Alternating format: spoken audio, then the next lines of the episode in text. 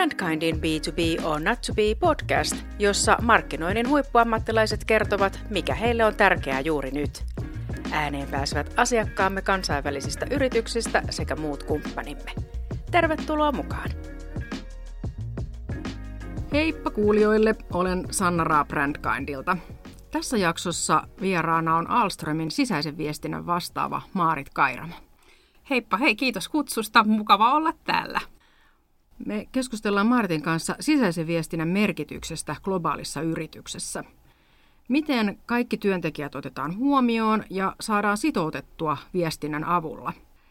Kiinnostavan keskustelun jälkeen kuulemme tuttuun tapaan myös Maaritilta paljastuksen, eli kannattaa kuunnella jakso loppuun. Maarit, sut tunnetaan intohimoisesta suhtautumisesta sisäiseen viestintään – Kuinka tärkeä sisäinen kohdeyleisö on yhtiön strategian näkökulmasta ja miten ylipäätään tehdään tehokasta sisäistä viestintää? Joo, olen todellakin intohimoinen sisäisen viestinnän ihminen ja jos multa kysytään, niin siinä yhdistyy kaikki mahdollinen, ää, mitä tässä yritysjohtamisen kentässä oikeastaan on. Ja mullehan siis mun näkökulmasta sisäinen viestintä on mahdollista, ja, mutta onhan tämä mainio näköalapaikka myöskin työskennellä tämmöisenä sisäisen viestinnän asiantuntijana. Ja mitä jos mennään tähän sun kysymykseen, niin yhtiön strategian näkökulmasta sisäinen kohdeyleisö on kriittinen.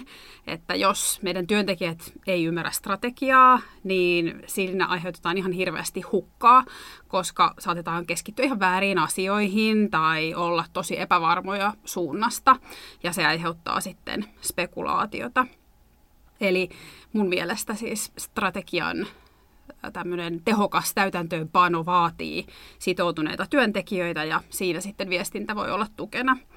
Ja ehkä yhteenvetona mä sanoisin, että sisäinen viestintä on niin kuin tämmöinen liima, eli, eli sillä saadaan pidettyä organisaatio yhtenäisenä ja, ja suunnattuna kohti yhteisiä tavoitteita. Eli aivan kriittinen on sisäinen kohde yleisöstrategian näkö, näkökulmasta. Entä miten tehdään tehokasta sisäistä viestintää? Niin, joo, äh, kaikki lähtee siitä, että, että se sisäinen viestintä on nimenomaan linkitetty siihen strategiaan ja heijastelee sitä ja se tukee sitten sitä suuntaa. Ja, ja tehokas sisäinen viestintä, niin se on suunnitelmallista, se on joustavaa, se on vuorovaikutukseen houkuttavaa ja, ja myöskin iloista ja hauskaa.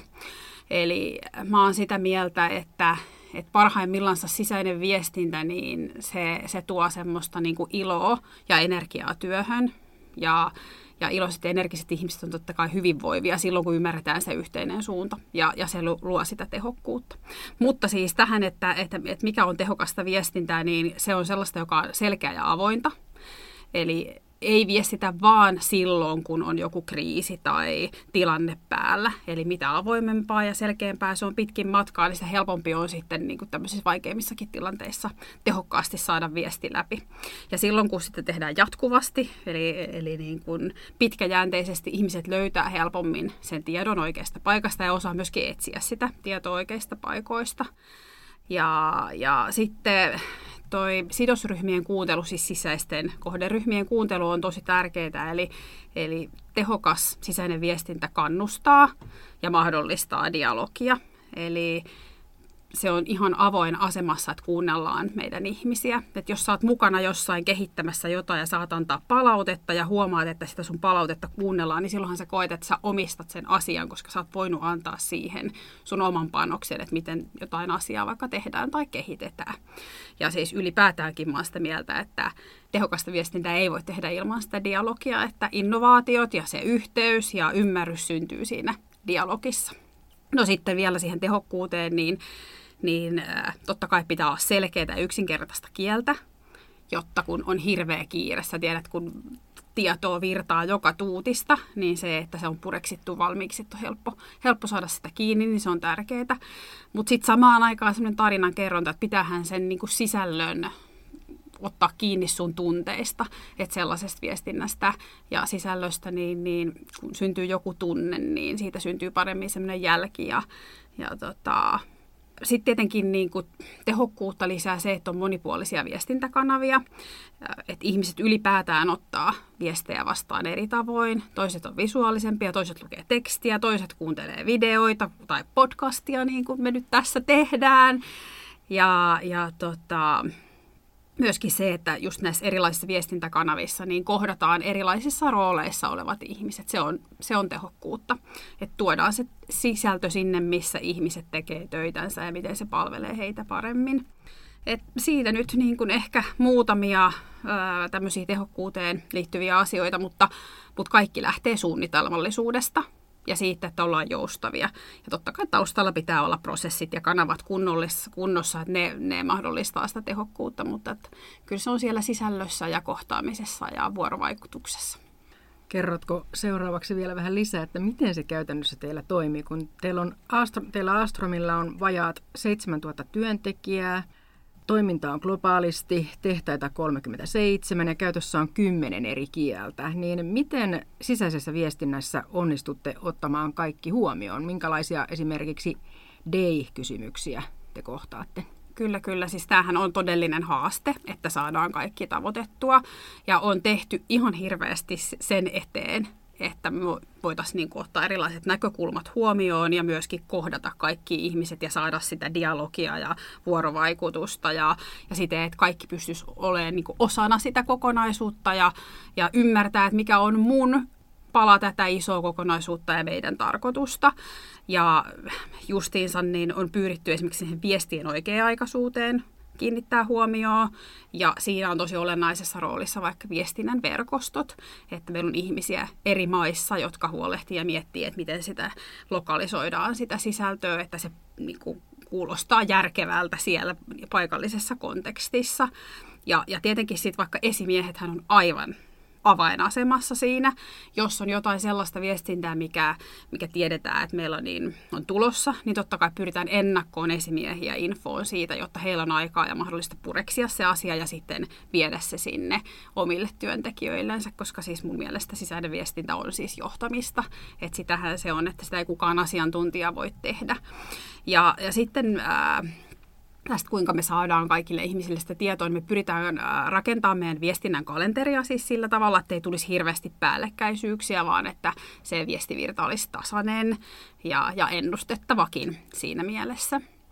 Ja sitten tietenkin kaikkia tämmöisiä ihan yksinkertaisia käytännön asioita on olemassa, että saataisiin kaikki otettua huomioon, että järjestetään infoja siten, jos puhutaan tämmöisistä globaalista infoista, että katetaan eri aikavyöhykkeet, että meillä on aina koko johtoryhmä ää, jos meillä on vaikka tämmöiset in, isommat globaalit infot, niin kaksi kertaa saman päivän sisällä tai viikon sisällä sille, että on niin kuin eri aikoina, että saataisiin mahdollisimman hyvin kaikki, kaikki eri aikavyöhykkeet katettua. Ja tietenkin sitten kieli, niin pitää varmistaa, että se on yksinkertaista, selkeää ja että se ei ole hirveän monimutkaista. Ja tietenkin me tosi paljon käännetään materiaalia, niin kuin sanoit, että, että meillä on nyt ainakin kymmenen kieltä, mitä käytetään, kun on tärkeimmät, tärkeimmät viestit, että laitetaan valmiiksi ja yritetään pureksia sitten sitten omalla kielellä selkeästi. No yksi asia on tietenkin myöskin tällaiset niin kuin konseptit, että mitä niin kuin paremmin me visuaalisesti ja niin kuin tietyillä viesteillä, avainviesteillä pystytään tiettyjä konsepteja viemään, niin ihminenhän niin kuin jo heti, kun se näkee sen vaikka jonkun tietyn visuaalisuuden turvallisuuteen tai, tai mihinkä vaan, niin se heti yhdistää, että hei tästä tässä on kysymys ja se jo triggeröi jonkinlaisen ää, muutoksen ehkä ihmisessä. Ja, ja no okei, sitten näitä viestintäkanavia, niin nehän asettaa haasteita, mutta niitä pyritään ratkoon. Samaten tietenkin erilaiset työtehtävät, mutta kuten mä sanoin, niin esimiehet on siinä avainasemassa. Ja mitä tulee näihin DI-asioihin, niin, niin niitä, niihin on pyritty tosi voimakkaasti pureutuu viimeisen parin vuoden aikana ja sitä aikaisemminkin. Mutta että meillä on yksi esimerkki tästä, että meillä on tämmöisiä resurssiryhmiä ja niiden tehtävänä on niin kuin ensinnäkin, että ihmisillä, niin kuin erilaisilla taustoilla olevilla ihmisillä olisi sellainen paikka, missä ne voi kokea aidosti olevansa niin kuin osa sitä kokonaisuutta tai muiden samankaltaisten ihmisten kanssa. Ja sitten toisaalta ne ryhmät on myöskin sellaisia, mistä me pyritään saamaan tietoa, että miten me voitaisiin paremmin viestiä, miten me voitaisiin olla parempi Alstrom, kaikille, kaikilla erilaisilla taustoilla oleville ihmisille. Et meillä on vaikka tämmöinen niin functional diversity ja LGBT ja migrants, ihan vaan muutama esimerkki näistä resurssiryhmistä. Ja kuten sanoin, niin nämä viestinnän verkostot, niin ne on avainasemassa, että pystytään niin puhumaan paikallisesti ihmisille ympäri maailmaa ja erilaisilla taustoilla ja näkökulmilla. Mainitsit jo esimiesten aseman, mutta miten tärkeää on sitten erilaisten muiden sanansaattajien rooli sisäisessä viestinnässä? Teillähän esimerkiksi Helen Metz, teidän president ja CEO, on ottanut tosi isosti roolia näissä turvallisuusasioissa. Kyllä, kyllä. Joo, siis sanansaattajat ja verkostot, niin to, tosi hyvä kysymys. Mun mielestä on siis onnistumisen edellytys. Ja jos puhutaan nyt niin kuin johdon näkyvyyttä, niin toimitusjohtajahan voi tuoda sen prioriteetin, jos hän näyttää esimerkillänsä ja aina toistaa. Esimerkiksi Helen tuo aina ensimmäisenä turvallisuuden joka paikassa esille. Se on hänelle niin kuin todella tärkeä henkilökohtaisesti. Niin hän, hän ottaa silloin voimakkaasti kantaa siihen aiheeseen ja se antaa koko organisaatiolle selkeän luvan asettaa se etusijalle. Eli se on ihan siis äärimmäisen tärkeää. Ja mitä sitten tulee noin niin kuin muuten sanansaattajia verkostoihin, niin kuin mä taisin sanoakin tuossa, että se on ihan siis onnistumisen edellytys koska ne toimii siis organisaation johdon ja työntekijöiden välillä ja, ja tota, varmistaen, että sit se tieto kulkee tehokkaasti. Sekin on myöskin sitä tehokasta viestintää. Ja, ja miksi sitten nämä sanansaattajat on niin tärkeitä? Totta kai se niin on, yksi on luottamus, että tämmöisiä vaikutusvaltaisia henkilöitä, se antaa semmoista luotettavuutta ja uskottavuutta meidän työntekijöiden silmissä, kun he toistaa sitä sanomaa. Sitten myöskin sitä selkeyttä, selkeyttä pystyy tuomaan sinne, koska he pystyvät siinä, siinä tilanteessa, siinä dialogissa niin kuin antaa oikeassa kontekstissa sen, sen viestin versus, että lähetetään jotain vaan niin kaikelle kansalle samaan aikaan, vaikka sitäkin toki tarvitaan.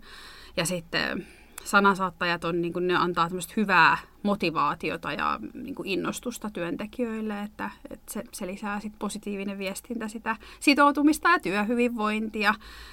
Ja siis mä näen niin, että siis viestintä ei ole, se ei ole pelkästään tosiaan asiantuntijoiden käsissä, me ollaan vaan mahdollistamassa, niin nämä sanansaattajat, niin ne oikeastaan luo sitä viestinnän kulttuuria, että jokaisen meistä rooli on olla viestijänä.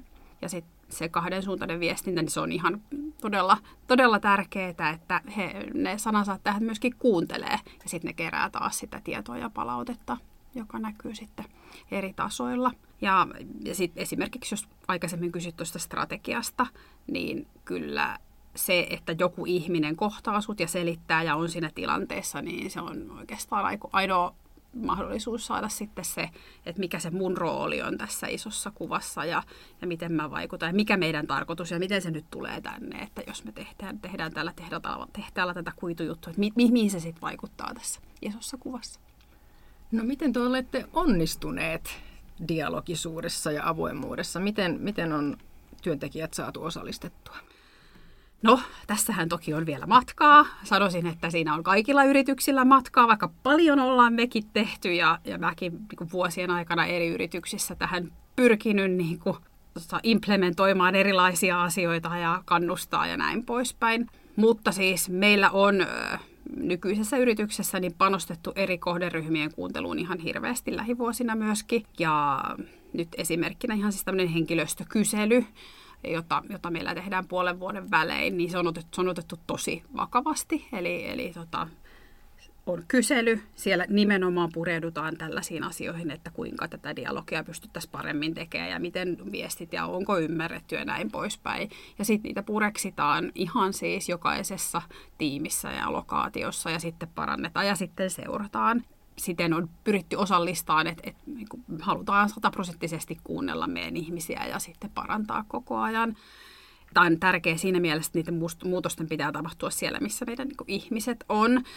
Ja sitten muuten tätä on, onnistumista, niin me pyritään siihen, että on säännöllisesti erilaisia tapahtumia, jossa vuorovaikutusta rakennetaan. Et meillä on, niin kuin mä sanoin aiemmin, tämmöisiä globaaleja webcasteja, että siellä on koko johtoryhmä koolla ja kaikki saa kysyä mitä tahansa kysymyksiä, niitä ei sensuroida. Sitten on erillisiä kanavia justiinsa sen oman roolin perusteella ja paikallisia tilaisuuksia ja johto kiertää aktiivisesti tehtailla. Eli on onnistuttu, mutta on hirveästi vielä matkaa ja tosi paljon tehtävää. ja nyt tietenkin kun on teko, tekoäly ja teknologia tulossa, niin, niin vielä tärkeämpi tulee jatkossa olemaan se niin kuin vuorovaikutus. Mä uskon, että se on, tulee olemaan yritysten kilpailutekijä, että ketkä onnistuu siinä parhaiten. Mutta joo, kehitettävää on ja paljon on tehty. No entä mitä ulkopuolinen toimija, luova toimisto voi tuoda sisäiseen viestintään? No paljon, koska siis useinhan sisäisen viestinnän ja viestinnän resurssit on aika tiukoilla yrityksissä, sanoisin näin.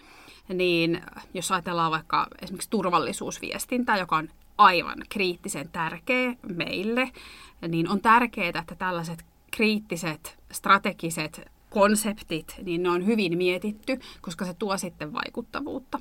Eli kun meillä pöydällä juoksee siis koko ajan miljoonaa projektia ja niin kuin sitä päivittäisviestintää, niin on tosi tärkeää, että, voi olla, että on semmoinen kumppanikin, sä voit mennä, että hei nyt, nyt on semmoinen juttu, että meidän pitäisi laittaa tämä asia kuntoon. Ja ei niin, että se on nyt viikon kunnossa, vaan niin, että rakennetaan tällaisia konsepteja, vaikka nyt siis turvallisuuteen, jota voidaan käyttää sit pitkällä aikavälillä ja tuoda vaikuttavuutta. Koska nyt vaikka ajatellaan meidän kontekstissa, niin on ne 37 tehdasta, niin sehän ei riitä, että, että on tehty se strateginen joku konsepti, vaikka mikä meillä on, mikä on siis aivan super ja tärkeä sekin, koska sitä pystytään sitä toista ja sen päälle rakentaa. Mutta sittenhän me tarvitaan, tarvitaan siis tarroja, lattiaan, peiliin. Me tarvitaan erilaisia niin kuin, kyltityksiä, postereita, tarvitaan intraan viestiä, jammeriin viestiä, video, johdon viestiä ja näin poispäin.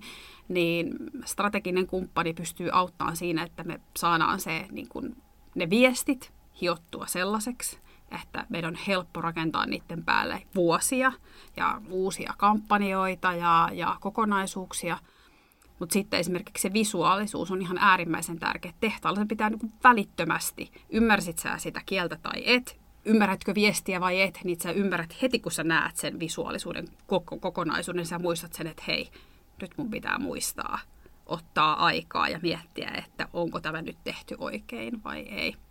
Nyt vaikka tämä meidän yhteistyö Brandguidin kanssa, esimerkiksi turvallisuudessa on ollut mulle äärimmäisen tärkeää se, että saa sitä strategista tukea, strategista näkökulmaa, niin mä koen, että se mahdollistaa nimenomaisesti meille kustannustehokkaan viestinnän pitkä aika, pitkällä aikavälillä. Että nämä konseptit ja kampanjat ja, ja visuaalisuus ja kaikki, niin ne tuo niin pitkä, pitkäkestosta hyötyä meille sekä globaalilla että sitten ihan lokaalilla tasolla. Mahtavaa kuulla ja sehän yhteistyö vielä jatkuu. Kyllä jatkuu. Mutta nyt on tullut sitten loppupaljastuksen aika. Maarit, mitä haluaisit paljastaa kuulijoille? No, ihan ensimmäisenä mulle tuli mieleen sellainen, no en mä tiedä onko se salaisuus, mutta että mä oon entinen seiväshyppääjä. Wow. ja, ja kun mä tätä tarkemmin mietin, niin itse asiassa viestinnän ja seiväshypyn välillä on samankaltaisuuksia. Ää, et yhteistä on, että kummallekin tarvitaan strategia, viestintätaitoja ja ripaushulluutta, ja sitähän kyllä täältä löytyy. Että seiväsypyssä on ehkä niinku hallittava keho ja, ja painetta, ää, ja työelämässä itse asiassa ihan sama homma, että on monenlaisia sisältöjä ja stakeholdereita ja deadlineja. Onneksi on hyviä yhteistyökumppaneita siihen, ja vähän niin kuin seiväsypyssäkin, niin pitää olla tarkkaa suunnitelmaa, oikeita aika-aikaista toteutusta ja ei muuta kuin menoksi. Ja ehkä sitten se, että joustavuus ja ketteryys on molemmissa erittäin tärkeitä, samoin kuin sopeutumiskyky. Että jos tuulee, niin on sovellettava nopeasti ja sitä alkuperäistä suunnitelmaa, ettei päädy, pääse, päädy kuoppaan, vaan pääsee riman yli. Kiitos paljon vierailusta meidän podcastista Maarit Kairamo Alstromilta. Kiitos. Oli tosi tosi kiva olla juttelemassa. Ja meidän podcastia voi kuunnella Akastin, Spotifyn ja Apple Podcastien kautta. Ja jos et vielä seuraa meitä linkkarissa, niin ota ihmeessä Brandkain seurantaan.